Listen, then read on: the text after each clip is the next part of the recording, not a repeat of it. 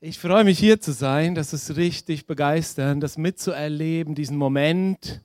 Und ich bringe euch ganz, ganz liebe Grüße natürlich von unserem Netzwerk, aber ich lieb, auch liebe Grüße von meiner Frau, die leider nicht hier mit uns sein kann. Die muss nämlich zu Hause unseren Gottesdienst managen und äh, deswegen konnte sie leider nicht hier sein. Äh, aber ich habe äh, noch zwei ganz liebe Leute mitgebracht. Drei, vier, eigentlich eine ganze Familie, Richard und Susanne. Richard ist ältester bei uns in der Gemeinde und ich freue mich, dass ihr hier seid, mit dabei seid, das erlebt. Wunderbar, dass ihr da seid. Bevor ich loslege, habe ich euch eine Überraschung mitgebracht und ich glaube, das äh, sehen wir jetzt hier auf diesem Bildschirm. Der Falk. I've heard that you're moving into some new rooms, that you guys are fixing to have a new base of operation, and we're very, very excited about that. So we just want to wish you the best, you and the beautiful Petra and everybody else. We're so sad that you couldn't be in Prophets and Master Builder this year we had to go over to a corner and just cry for a while because the presence of God was so powerful that we couldn't hardly do anything. I'm sure Claire and some of the other girls can tell you about it. But somehow we managed to move on without you, but we would not like to do that again. but we're super excited that this new room is available all the time for you guys, so that means that the church can probably double it in growth oh, within the next six months at least, and that we can build and have an impact in our nations as God has called us to do. So bless you guys. I know Ruben, not Ruben, but Bruno will preach a, preach a great message and Claudia as well. And so we're super excited to hear all of the reports. Blessings. Amen. Okay. Ähm, das war Richard Hayes, unser internationaler Leiter von unserem Netzwerk. Und er, er wünscht euch allen, für die, die das Englisch nicht verstanden haben, einfach Gottes Segen zu diesen neuen Räumen. Er meinte, wir mussten ein bisschen weinen in Mexiko, weil Falk nicht bei Masterbuilder war und bei Prophets Arise. Äh, aber es ging dann doch ganz gut, aber sie wollen das nicht nochmal machen ohne dich. Äh, und er ist einfach begeistert, dass ihr jetzt hier diese Räume habt und dass ihr hier eine Basis habt zu operieren und dass er doch mal vermute, dass die Gemeinde sich verdoppelt in den nächsten sechs Monaten. Und ja, wir können gleich mal beten für neue Räume. Ne? Das ist nämlich hier alles schon voll. wunderbar, wunderbar. Schön. Ich freue mich, hier zu sein und etwas vom Herzen Gottes mitzugeben. Ähm, ich, ich will vorher noch kurz einfach zwei, drei Sätze sagen, weil mich das schon sehr bewegt und sehr berührt, äh, was hier gerade so passiert. Und äh, Falk hat schon vorhin ja mit wunderbaren Worten uns geehrt und so und ich fühle mich auch total geehrt. Aber eigentlich, ähm, das ist etwas, was für mich immer wieder das Begeisternde ist, ein Leiter oder ein, ein, ja, ein, ein Diener Gottes zu sein im Reich Gottes, ist zu sehen, wie Gott sein Werk tut, in Menschen und durch Menschen. Das ist das Allerbegeisterste, das man äh, erleben kann. Und eigentlich, der Paulus sagt an einer Stelle, wir sind eigentlich nur Verwalter der Gnade Gottes. Also ich glaube, dass wir noch viel, viel mehr Leiter und Diener Gottes, Frauen und Männer Gottes brauchen im Reich Gottes, die nicht Macher sind, sondern Verwalter. Weil der ganze Reichtum ist uns schon von Gott gegeben und es ist alles schon da. Und das Begeisterndste für mich ist letztendlich, und das, äh, mich erfüllt das mit Ehrfurcht, weil, weil das ist nicht etwas, was Menschen machen hier. Das ist nicht etwas, was irgendein ein äh, toller äh, Typ äh, mit einer tollen Frau und einem tollen Team, das seid ihr auch. Aber das, was hier passiert, ist etwas, was Gott tut. Und das erfüllt mich immer mit Ehrfurcht. Und es ist letztendlich einfach nur, dass wir, dass wir Verwalter sind von dem, was Gott tut. Und ich finde es so genial, dass Falk und Peter, dass ihr euch habt rufen lassen hierher nach Fulda und einfach in, in, in, und das zu sehen, was Gott tun will und einfach Verwalter dessen zu sein. Der Paulus, mir wird es immer ein bisschen Angst und Bang, wenn dann solche Worte von Ehre und, und, und, und Wertschätzung und so weiter. Ich finde das total gut, wir müssen einander ehren und wertschätzen. Aber wisst ihr, der Paulus, der sagt an einer Stelle, was bin ich denn oder was, bin, was ist denn eigentlich Apollos oder Petrus oder Kephas oder so. Er sagt, wir haben nur begossen und gepflanzt und Gott ist es, der das Wachstum schenkt. Amen. Gott ist es, der das tut.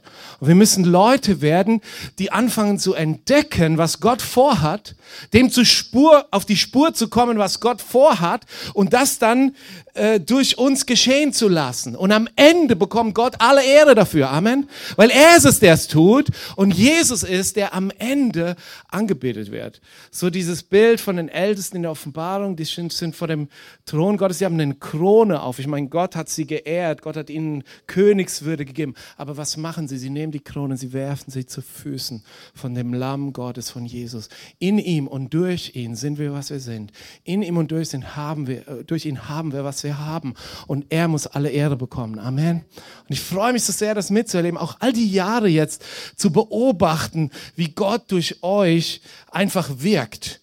Und, und ähm, ich weiß nicht, ich fühle mich gar nicht jetzt so wahnsinnig, dass ich da, also, als ob ich da einen Anteil hätte daran, sondern ich, ich fühle mich eigentlich mehr so als einer, der das immer so beobachtet und gesagt hat, wow, wie cool, schau mal, was Gott so tut, das ist ja Wahnsinn, das ist ja toll, was Gott macht. Und das ist doch das Begeisternde daran. Und das wünsche ich mir, dass ihr auch immer solche Leute bleibt, die, die immer ein Gespür haben dafür, was Gott vorhat. Und weil Gott hat Dinge vor für Fulda. Gott hat äh, äh, und Gott hat alles schon vorbereitet und Gott hat alles schon gegeben. Alles, was wir eigentlich machen müssen, ist ja, so wie der Paulus mal sagt, ne? Gott hat Werke für uns vorbereitet, damit wir in ihnen wandeln können. Und ich sag dir eins, es ist gar nicht so schwer. So wandeln ist gar nicht so schwer. Es geht eigentlich ziemlich locker. Also man muss schon seine Füße ein bisschen bewegen, aber das geht eigentlich. Es ist nicht so anstrengend, es ist nicht so etwas. Dieses, dieses Machertum, ne? so wir müssen jetzt irgendwie was vom Zaun reißen, wir müssen das rocken und so weiter. Nein, wir wandeln in den Werken, die Gott uns vorbereitet hat. Und ich weiß, Gott hat Werke für euch hier in Fulda vorbereitet. Gott hat Dinge vorbereitet. Gott hat eine Strategie, Gott hat einen Plan. Und er sucht Menschen mit einer Antenne, die das empfangen können, die das sehen können, die das hören können und die das dann umsetzen können und die das geschehen lassen durch sich. Durch jeden einzelnen von euch. Das wünsche ich mir für euch. Und ähm, ja, ich bin einfach total begeistert über das, was Gott hier tut und dass ihr jetzt hier in diesen Räumen seid. Wie gesagt, mir scheinen sie schon wieder zu klein zu sein, aber ähm, ja, mal schauen, wie sich das so entwickelt. Wunderbar. Ich habe ein Wort für euch und dieses Wort ist wie ein, ja, fast ein, ein, ein Auftrag, den ich euch geben möchte heute möchte euch als Gemeinde, als apostolisches Haus, möchte euch einen Auftrag geben. Und äh, ich möchte beginnen mit einer Stelle aus, Jak aus dem Jakobusbrief. Also jemand, der viel von Gerechtigkeit und Identität spricht, äh, für den ist der Jakobusbrief ja manchmal eine Herausforderung. Äh, der Luther, habe ich mal gehört, der hat ja die Gerechtigkeit in Christus allein durch Glauben entdeckt, wiederentdeckt. Und irgendwie habe ich mal gehört, der Luther wollte den Jakobusbrief am liebsten eigentlich streichen aus dem Neuen Testament.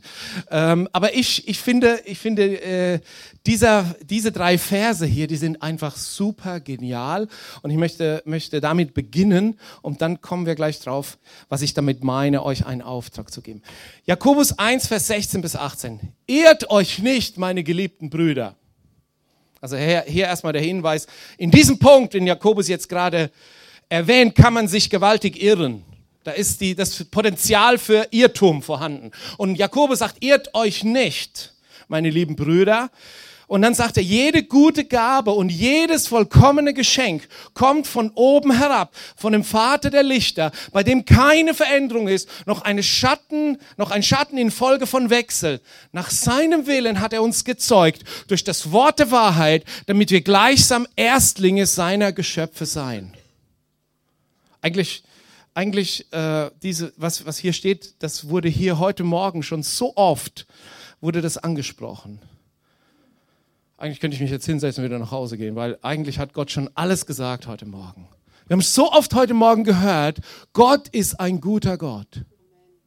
Gott ist ein guter Gott. Und wir haben so viel gehört davon, dass wir geboren sind durch ihn, dass wir Söhne sind, dass wir Töchter sind. Gerade in dem letzten Lied haben wir das wunderbar gesungen. Natürlich war das die Geschichte vom verlorenen Sohn, von dem Vater, der den Ring ihm anlegt und den Mantel wieder umlegt. So, und das sagt Jakobus hier. Und ich glaube, in diesen Tagen, mehr als je zuvor, äh, muss die Welt eine Botschaft hören. Und diese Botschaft ist, dass Gott ein guter Gott ist. Und ich glaube, Fulda muss das hören, dass Gott ein guter Gott ist. Und hier Jakobus sagt, irrt euch nicht. Von Gott kommt nur Gutes. Irrt euch nicht. Er ist der Vater des Lichts, von ihm kommt nur Gutes. Vor ein bisschen mehr als 30 Jahren gab es ein Ereignis in meinem Leben, das mich auf einen Weg gebracht hat, den ich nie mehr verlassen kann bis ans Ende aller Zeiten, falls es überhaupt ein Ende gibt, bis in alle Ewigkeit. Und es ist eine Erfahrung, die ich mit 19 Jahren gemacht habe, dass Gott mich liebt und dass er gut ist. Und das hat mich auf einen Weg gesetzt, auf eine Richtung, auch wenn ich damals nicht alles verstanden habe. Aber ich merke, je mehr ich mit Gott gehe und je mehr ich mein, ist furchtbar, wenn man sagt, je älter ich werde, ne? Aber es ist tatsächlich so, gibt es, wird diese eine Sache immer wichtiger. Und das ist, dass Gott unendlich gut und voller Liebe ist. Und das ist etwas, was die Menschen hören müssen, weil die Menschen haben so oft ein falsches Bild von Gott. Und da komme ich gleich drauf. Der Paulus, der sagt das auch an einer Stelle im 1. Timotheus 1, Vers 11.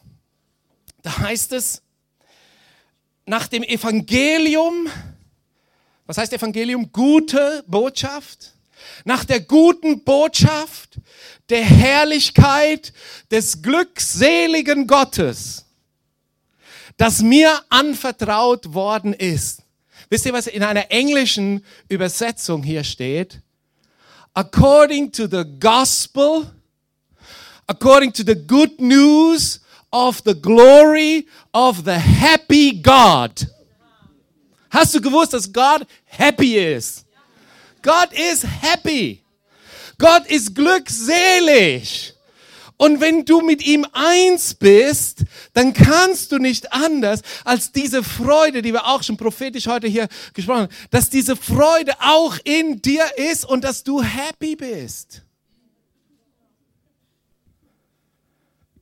Gott ist nicht nur gut, er ist auch gut drauf.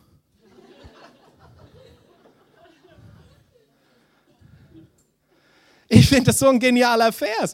Die gute Botschaft von der Herrlichkeit von dem glücklichen Gott, von dem glückseligen Gott.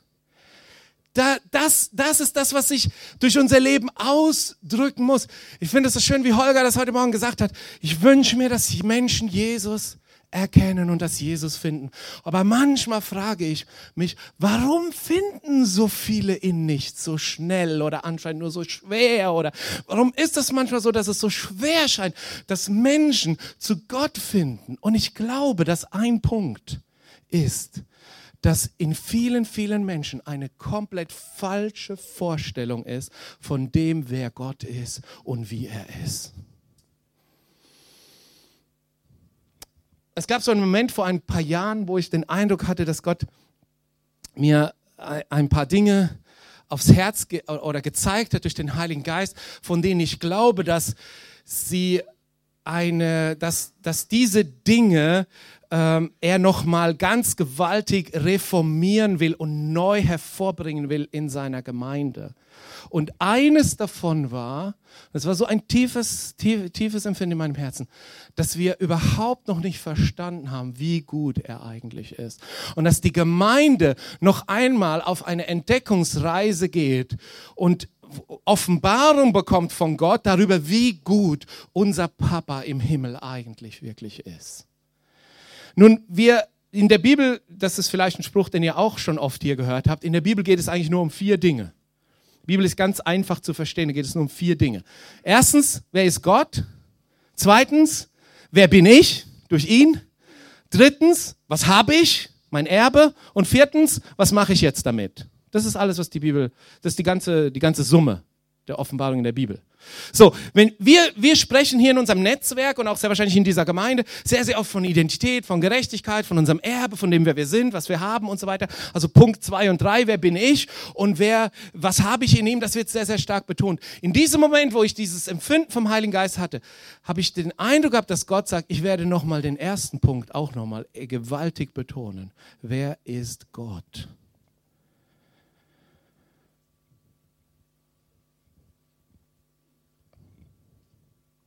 Ich glaube, dass wirklich so eine Zeit kommt, dass wir wirklich noch mehr und noch tiefer erkennen, wie gut Gott wirklich ist. Ähm, es gibt eine Taktik des Feindes, die, die von Anfang an existiert. Von den ersten Seiten der Bibel sehen wir, wie der Feind eine Sache immer wieder will. Und das ist, er will uns belügen über Gott und über uns selbst. Und deswegen, weil das sein Job ist, das macht er jetzt schon seit ein paar tausend Jahren, seit es Menschen gibt, seit Menschen gedenken, deswegen gibt es so viele komische Vorstellungen und Festungen in den Köpfen von Menschen, wie Gott ist, die falsch sind. Und unsere Aufgabe, eure Aufgabe hier in Fulda, und das ist das, was ich euch, wozu ich euch beauftrage heute Morgen, ist den Menschen das Gesicht Gottes zu zeigen und noch viel mehr für die Menschen das Gesicht Gottes zu sein. Denn du bist in seinem Bilde geschaffen. Das heißt, wenn die Menschen dir in die Augen schauen, schauen sie Gott in die Augen. So müsste das sein, so muss das sein und so ist das. Und so wird das auch viel, viel mehr sein. Gott möchte den Menschen sich offenbaren und er tut es durch uns. Was macht denn die Schlange am ersten, im, auf den ersten Seiten der Bibel als allererstes? Was tut sie? Was sind die Lügen, die sie erzählt, Adam und Eva? Das erste ist, hat Gott wirklich gesagt? Und dann letztendlich die Quintessenz von, dem ganzen, von den ganzen Unterhaltungen, die die Schlange dort mit der Eva hält, ist, dass sie sagt, weißt du, Gott ist eigentlich nicht so gut, wie du gedacht hast. Und Gott meint's nicht so gut mit dir, wie du wirklich gedacht hast. Und Gott will dir eigentlich was vorenthalten. Und du bist übrigens auch nicht so gut, wie du gedacht hast, weil du musst ja noch jetzt was tun, um dann Gott gleich zu sein. Die Wahrheit war, sie waren schon im Bilde Gottes geschaffen.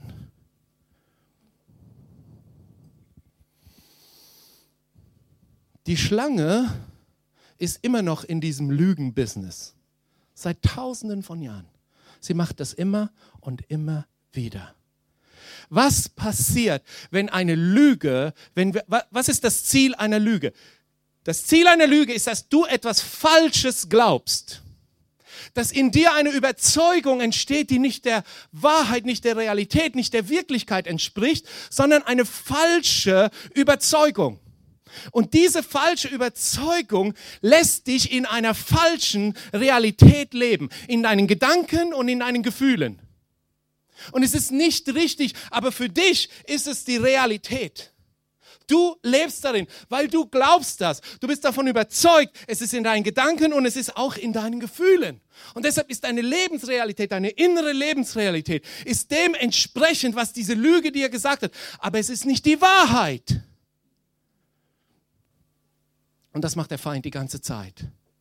Ich könnte jetzt anfangen aufzuzählen von den Erfahrungen, Erlebnissen, die du gemacht hast, als du klein warst, was man dir alles gesagt hat, was du nicht kannst und was du nicht bist und was du nicht sollst und was weiß ich und wie das unsere Überzeugungen formt und wie das eine, eine, eine, eine Realität in uns schafft, die nicht der Wahrheit entspricht, die nicht der Wirklichkeit entspricht. So viele Menschen leben in einer Scheinrealität, die nicht dem entspricht, was Gott eigentlich gesagt hat und wie es eigentlich tatsächlich ist. Deshalb sagt Jesus in Johannes 8, Vers 44, und ich meine, das ist schon der Hammer, der sagt das zu den Pharisäern, das waren die super Frommen der damaligen Zeit. Er sagt ihnen, ihr habt den Teufel zum Vater. Und was euer Vater begehrt, wollt ihr tun? Der war ein Menschenmörder von Anfang an und steht nicht in der Wahrheit, denn Wahrheit ist nicht in ihm. Wenn er die Lüge redet, so redet er aus seinem eigenen, denn er ist ein Lügner und der Vater derselben. Der Teufel ist ein Lügner. Und er ist in diesem Lügenbusiness. Hier in Fulda gibt es hunderte, tausende von Menschen, die belogen sind vom Teufel. Die belogen sind von, vom Teufel über Gott, über das, wie Gott ist, über das, wer sie selber sind. Belogen. Aber sie leben in dieser inneren Scheinrealität. Und für sie ist es ihre Wirklichkeit. Und wisst ihr, Religion macht es noch schlimmer. Religion hilft uns dabei nicht. Diese Lügen, das sehen wir in der Geschichte ganz am Anfang der Bibel, was dann passiert ist mit Adam und Eva. Äh, diese Lügen sind die Ursache für all die schlimmen Dinge in dieser Welt. Für Sünde, für Leid, für Schmerz, für Not, für den Fluch.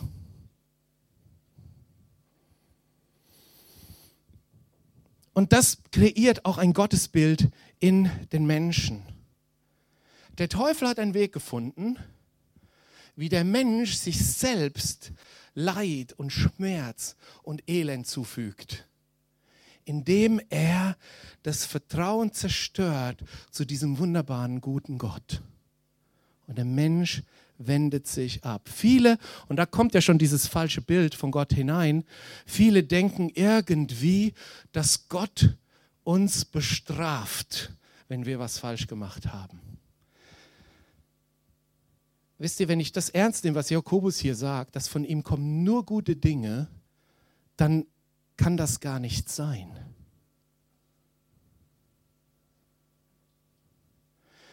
Gott aus Gott kommt keine Versuchung, sagt der Jakobus davor. Aus Gott kommt kein, nichts Negatives, nichts, was uns Schmerz zufügt, nichts, was uns schadet, nichts, was uns irgendwie negativ prägt. Gott ist nur gut. Aber aber der Teufel hat eine Möglichkeit gefunden, wie er den Menschen dazu bringen kann, sich selbst Schmerz und Leid zuzufügen. Dadurch, dass er eine Lüge glaubt und dadurch, dass er sich von Gott abwendet und dann die Folgen davon trägt. Wisst ihr, Gott, wir haben manchmal, das, wir haben manchmal dieses, dieses Gefühl, und ich rede jetzt, ich rede ja von Religion. Ich habe vorhin gesagt, Religion macht es nicht besser, Religion macht es noch schlimmer. Weil Religion ist eigentlich der Versuch, dass wir irgendwie etwas tun müssen, gegenüber einem Gott oder einer Gottheit, die uns irgendwie feindlich gesinnt ist, sie gnädig und gütig zu stimmen, um nicht von dieser Gottheit irgendwie äh, vernichtet zu werden oder verdammt zu werden. Das ist ein zutiefst heidnisches Bild von Gott und von unserer Beziehung zu Gott. Manche denken ja, ja, der, der Adam hat gesündigt und dann hat Gott ihn ausgestoßen. Gott hat sich von ihm abgewendet. Wenn wir sündigen, es gibt Christen, die leben so. Ihr ganzes Leben, die denken, wenn sie gesündigt haben, dann ist, sind sie von Gott wieder getrennt. Und ich denke mir manchmal, wie furchtbar muss das sein? Was für ein Leben ist das? Wenn man immer irgendwie denkt, jetzt bin ich wieder von Gott getrennt und dann muss ich wieder irgendwie, keine Ahnung, was für für eine besondere Übung ich dann machen muss, Buße oder Reue oder wie man das immer auch nennt, zum Kreuz gehen oder was auch immer, um dann wieder mit Gott eins zu werden. Nein, nein, nein, die Bibel sagt, durch Jesus bist du ein für allemal komplett und vollkommen eins geworden mit dem Vater, auch wenn du noch hier und, zu, hier und da ab und zu mal einen Fehler machst. Gott wendet sich nicht von Adam ab, sondern Adam wendet sich von Gott ab. Das ist der Clou in der ganzen Geschichte. Aber weil Adam und Eva schon so infiltriert waren von den Lügen des Teufels, hatten sie dieses falsche Bild von Gott. Und sie dachten, irgendwie wird Gott uns jetzt sehr wahrscheinlich strafen oder erschlagen oder sonst irgendwas. Und deshalb hat er sich mal schnell hinter dem Busch verkrümelt und versteckt. Aber wisst ihr, das Coole ist an Gott, Gott kommt genauso am Abend in den Garten wie jeden Tag, als ob nichts geschehen wäre. Und du erzählst mir, dass Gott sich von dir abwendet, weil du gesündigt hast? Gott kommt. Ganz normal. Als ob nichts geschehen wäre. Ist das nicht der Hammer? Und er sagte sogar noch, hey Adam, wo bist denn du? Wusste Gott nicht, wo Adam ist oder was? Und dann irgendwie kommt der Adam so in den Busch hervorgekrochen und sagt, ah, ja, ähm, naja, ich habe gemerkt, dass ich nackt bin und so. Und dann dachte ich irgendwie und so weiter. Wer hat dir eigentlich erzählt, dass du nackt bist? Hast du etwa von dem Baum gegessen? Wusste Gott nicht, dass er vom Baum gegessen hat? Was macht Gott hier? Gott zeigt seine Güte, seine Liebe. Sagt, hey, auch wenn du einen Fehler gemacht hast, ich komme trotzdem zu dir. Ich suche dich. Nur anscheinend ist die Lüge des Teufels schon zu tief eingedrungen in Adam und Eva, dass sie dann es nicht auf die Reihe gekriegt haben. Sie haben die Kurve nicht gekriegt. Sie haben die Schuld auf den anderen geschoben auf den und die Schlange ist schuld und die Frau ist schuld. Übrigens die Frau, die du mir gegeben hast, Gott ist schuld, ne? So, mit anderen Worten, Gott, du bist eigentlich, du bist eigentlich schuld, ne? Du hast mir diese Frau gegeben. So. Und sie kriegen es nicht mehr auf die Reihe. Ja, das stimmt, Gott hat sie dann aus dem Paradies ausgestoßen, aber nicht, weil er sie nicht mehr lieb hatte, weil er sie nicht mehr wollte, sondern Gott erklärt es ganz genau, warum. Er sagt, wenn sie nämlich jetzt von dem Baum des Lebens essen, dann würden sie ewig so in diesem Zustand bleiben.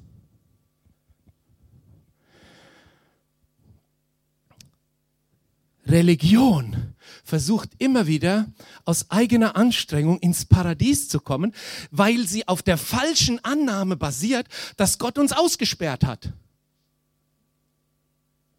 Das ist eine Lüge. Wir haben uns ausgesperrt. Und, und wir sind so verloren, dass wir den Weg nicht mehr finden. Wir finden einfach den Weg nicht mehr. Und dann denken wir irgendwie, Gott ist gegen uns und Gott hat uns ausgesperrt und Gott will uns bestrafen und so weiter. Übrigens ganz am Anfang, als Gott sagt mit dem Baum, hier ist der Baum, ne, sagt er, also ich weiß ja nicht, tausende Millionen von Bäumen sehr wahrscheinlich waren da, von denen sie essen konnten. Ein Baum, äh, sagt er, hier, von dem bitte esst, von dem nicht. Natürlich hat Gott diesen Baum ihnen gegeben, weil sie, äh, weil sie einen freien Willen hatten und weil sie irgendwo diesen freien Willen auch äh, äh zeigen müssen oder ausüben können müssen. Versteht ihr, was ich meine? Aber dieser Baum ist natürlich auch, wenn sie das machen würden, würde es natürlich für sie ganz schlimme Folgen haben. Und das wusste Gott. Und was Gott sagt, ist, esst nicht von diesem Baum, das tut euch nicht gut. Religion denkt, dass Gott gesagt hat, wehe du isst von diesem Baum, dann töte ich dich. Das hat aber Gott nicht gesagt. Gott hat gesagt, ess nicht von dem Baum, das tut dir nicht gut. Du wirst sterben.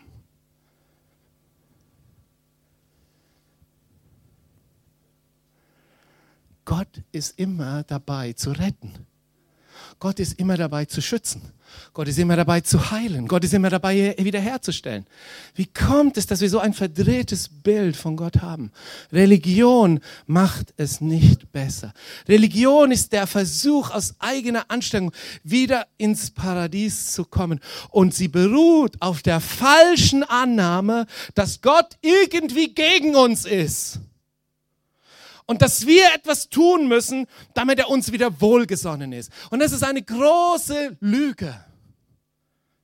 Und komplett falsch. Und dann ist diese Menschheit, die da vor sich hin eiert und den Weg nicht mehr findet, gefangen und verstrickt in ihrem eigenen falschen Gedanken, in ihren Lügen, in ihrem Verhalten, das daraus kommt, aus dem ganzen Fluch, in dem ganzen Elend und dem Schmerz, der damit verbunden ist, die umherirrt wie Schafe, gingen wir alle in die Irre und wir wussten überhaupt nicht mehr, wo wir sind. Und dann kommt Jesus. Dann kommt Jesus. Dann kommt Jesus. Und ich liebe diese Stelle in Hebräer 1, die ersten Verse. Nachdem Gott in vergangenen Zeiten vielfältig und auf vielerlei Weise zu den Vätern geredet hat, durch die Propheten, hat er in diesen letzten Tagen zu uns geredet. Übrigens, die letzten Tage waren damals, aber das nur am Rande. Ähm, durch den Sohn. Ihn hat er eingesetzt zum Erben von allem. Durch ihn hat er auch die Welten geschaffen.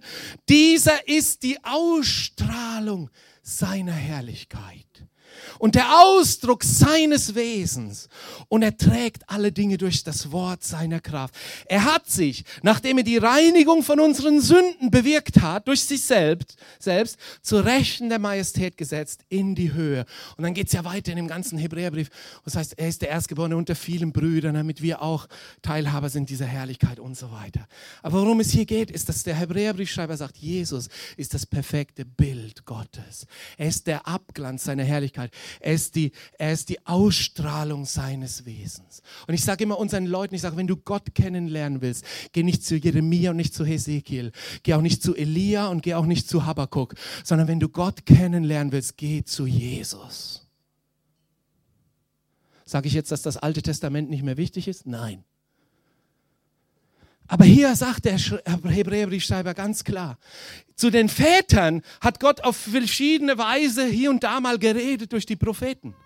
Das heißt so für mich, das sind sowieso Hinweise auf Gott, aber es ist nicht wirklich das Wesen Gottes. Erst in dem Moment, wo Jesus erscheint und offenbar wird und die Jünger sagen am Schluss, wir haben seine Herrlichkeit gesehen. Wow. Erst da wird wieder wirklich offenbar, wie dieser Gott ist. Und Jesus offenbart das Herz des Vaters. Er offenbart die Güte Gottes. Und als ich vorhin so da auf meinem Stuhl saß oder, oder stand im Lobpreis und nochmal so ein bisschen über die Predigt nachgedacht habe, da kam mir plötzlich diese Frage in den Sinn. Und das müsst ihr euch wirklich mal überlegen die allerfrömmsten Leute der damaligen Zeit, die es wirklich drauf hatten, die Pharisäer, die wirklich am engsten oder es zumindest versucht haben, nach dem Wort Gottes, nach der Bibel zu leben, nach den Geboten, nach dem Gesetz zu leben, die, die wirklich die, die absoluten Cracks waren im, im, im, im geistlichen Sinn, warum waren es eigentlich genau die, die Jesus nicht erkannt haben?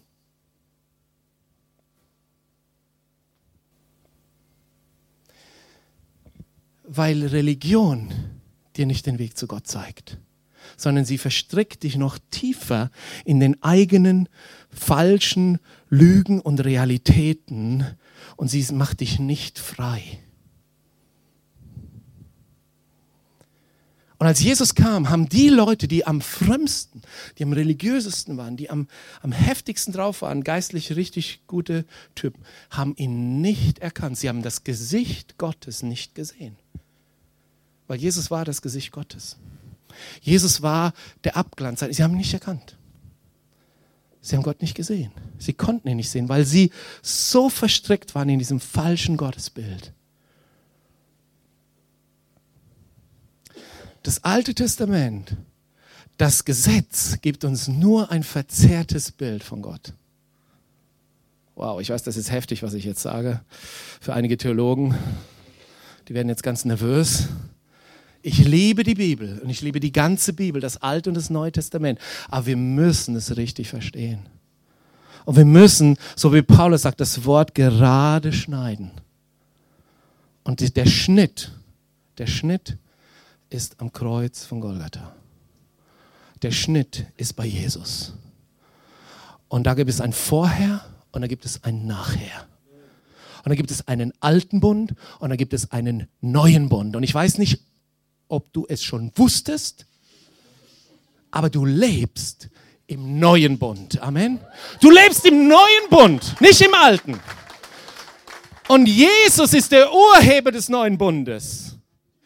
Abraham, Isaac, Jakob, Jeremia, Elia, sie waren alle Hinweise, Wegweiser dahin, aber die Erfüllung war Jesus. Und die Offenbarung und der Höhepunkt war Jesus. In ihm hat Gott sich offenbart. In ihm hat er gezeigt, wie er wirklich ist. Und die Jünger sagten in der Apostelgeschichte 10, Vers 37 bis 38. Ihr kennt es, das Zeugnis, das sich durch ganz Judäa verbreitet hat und in Galiläa anfing nach der Taufe des Johannes verkündigte, wie Gott von, wie Gott Jesus von Nazareth mit Heiligem Geist und mit Kraft gesalbt hat und wie dieser umherzog und Gutes tat.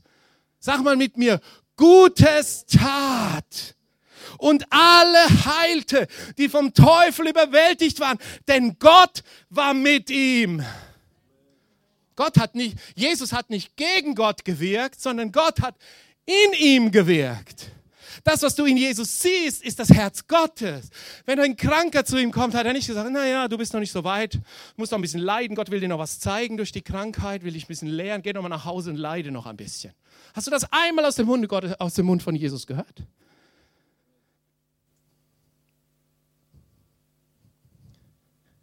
Jesus zeigt uns den Vater. Jesus zeigt das Herz Gottes. Er ging umher, er tat wohl, er tat Gutes. Und genau das, ihr Lieben, das ist euer Auftrag hier in Fulda. Das ist euer Auftrag. Menschen in Berührung zu bringen mit diesem guten Gott. Und es ist so wichtig, wie Falk vorhin das wirklich hier auch proklamiert hat und gesagt, das Zentrum das Fundament hier soll sein das vollbrachte Werk von Jesus.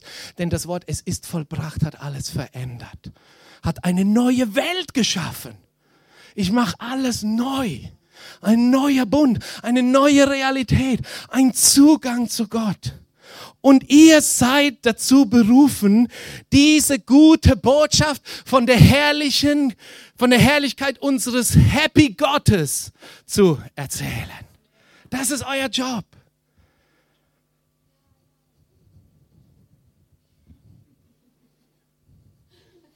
Ich beauftrage euch heute. Ich beauftrage euch heute. Die, die, zu, der Zeit, zu der Zeit der ersten Jünger, zu der Zeit der ersten Gemeinde haben, haben sie gesagt, die, die, die, die, ganzen, die den ganzen Weltkreis aufwiegeln, die sind jetzt auch hierher gekommen. Und einmal heißt es, ihr habt, ihr habt Jerusalem erfüllt mit eurer Lehre. Amen. Erfüllt Fulda mit der Lehre. Erfüllt Fulda mit der Botschaft von dem guten Gott. Erfüllt Fulda mit der Botschaft von dem neuen Bund. Erfüllt Fulda mit der Botschaft von Jesus, der das Abbild Gottes ist, der nur Gutes tut und die Liebe Gottes offenbart in unserem Leben. Gott ist so gut, wir haben noch nicht verstanden, wie gut er wirklich ist. Und während ihr selber euch auf die Suche macht, noch tiefer zu erleben, wie gut er wirklich ist, macht ihr schon den Job, den Leuten da draußen zu zeigen, wie gut er wirklich ist. Amen. Ich beauftrage euch heute an diesem Tag. Ihr habt hier das, diese dritte Phase jetzt eingeleitet, Fulda. Und ich füge das hinzu. Diese Stadt, die ja auch unter anderem für eine gewisse Religiosität steht, ich will darauf gar nicht weiter eingehen, muss erfüllt werden mit der Evangelium, mit dem Evangelium, mit der guten Botschaft, der Herrlichkeit unseres guten Gottes. Das ist euer Auftrag. Wollt ihr den annehmen? Wollt ihr euch beauftragen lassen? Dann lasst uns mal zusammen aufstehen. Und ich möchte jetzt die Gelegenheit nehmen, wirklich diese Räume noch einmal ganz bewusst auch Gott zu weihen und Gott hinzugeben. Ihr wisst, diese Räume, das ist nicht die Gemeinde, das ist nicht die Kirche. Wir sind die Kirche, wir sind die Gemeinde. Die Gemeinde besteht aus lebendigen Steinen, die Gott baut, die Gott zusammenbaut. Ähm, in Fulda habe ich gehört, gibt es ein paar besonders lebendige. Ähm, wir sind, wir sind, wir sind ein geistliches Haus, ja, und trotzdem brauchen wir auch so Sachen wie Räume und Lautsprecher und Keyboards und Stühle und so weiter. Und es sind auch Dinge, die Gott uns schenkt. Und ich habe das so mitbekommen, ihr habt ja wirklich hier, das ist wirklich ein Geschenk von Gott. Und ihr habt so viele Wunder hier erlebt, auch mit, im Zusammenhang mit diesen Räumen, die Führung Gottes erlebt. Und äh, das ist ein Geschenk Gottes. Aber dieses Geschenk Gottes, das soll auch einem Zweck dienen. Und deshalb wollen wir diese Räume segnen und wir wollen sie weihen. Wir wollen sie Gott weihen. So, weihen bedeutet etwas zu heiligen. Heiligen heißt abzusondern, für einen bestimmten Zweck zu, äh, äh, ähm, ja, zur Seite zu tun, ja, so zu weihen. Äh, äh. und das möchte ich gerne mit euch jetzt tun. Es gibt verschiedene äußere Handlungen, die man machen kann. Man kann, oft wurde das mit Öl gemacht. Jemand wurde gesalbt, so als Zeichen des Heiligen Geistes. Ist jetzt ein bisschen schwierig, hier alles mit Öl zu verschmieren. Das lassen wir jetzt lieber. Aber eine andere Handlung, die man oft macht beim Segnen oder beim Weinen, ist, dass man die Hände auflegt. Und ich will jetzt was Ungewöhnliches machen mit euch. Ich möchte, dass ihr euch jetzt mal rundherum im Raum einfach verteilt und dass jeder irgendwo seine Hand drauflegt. Auf eine Wand, vielleicht auf einen Lautsprecher, auf ein Keyboard, irgendwas hier vorne, auf aufs Mischpult und so. Seid vorsichtig mit den elektrischen Geräten, ja. Lass uns das mal machen, okay? Ganz bewusst, in dem, und dass wir wirklich sagen, wir segnen diese Räume und wir weihen diese Räume Gott. Amen? Come on, lass, lass uns mal verteilen hier. Hier vorne müssen ein paar Leute hin, zur Seite. Die Säulen kann man da auch anfassen. Jeder soll irgendwas anfassen, seine Hand drauflegen. Und wir wollen diese Räume jetzt einfach segnen und Gott weihen.